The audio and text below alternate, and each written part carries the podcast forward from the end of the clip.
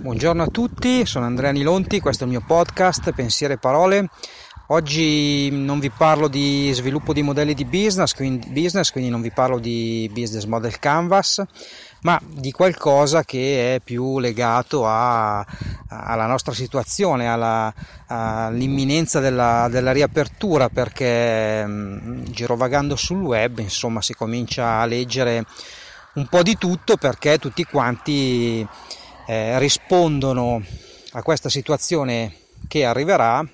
in base alla loro percezione della realtà e in base a, al livello di paura di fatto che hanno rispetto a, ad un potenziale eh,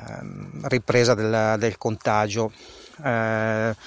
ma volevo semplicemente dire che al di là della percezione bisogna sempre tenere presente che quella che abbiamo noi nella testa è una mappa non, che non corrisponde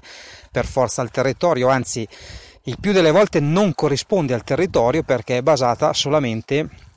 sul nostro punto di vista e cioè su come eh, noi elaboriamo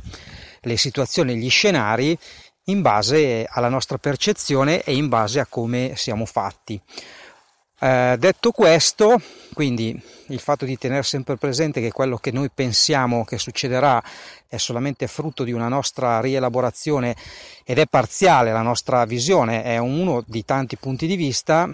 mi premeva anche eh, tornare su un argomento eh, di cui vi ho già parlato più volte, ma che penso che in questo momento sia importante e cioè il fatto che eh, la risposta alla domanda ma come andrà la riapertura? eh, sicuramente eh, andrà come noi la faremo andare, nel senso che è vero che le autorità, il governo, le amministrazioni locali eh, dovranno fare il loro, ma di fatto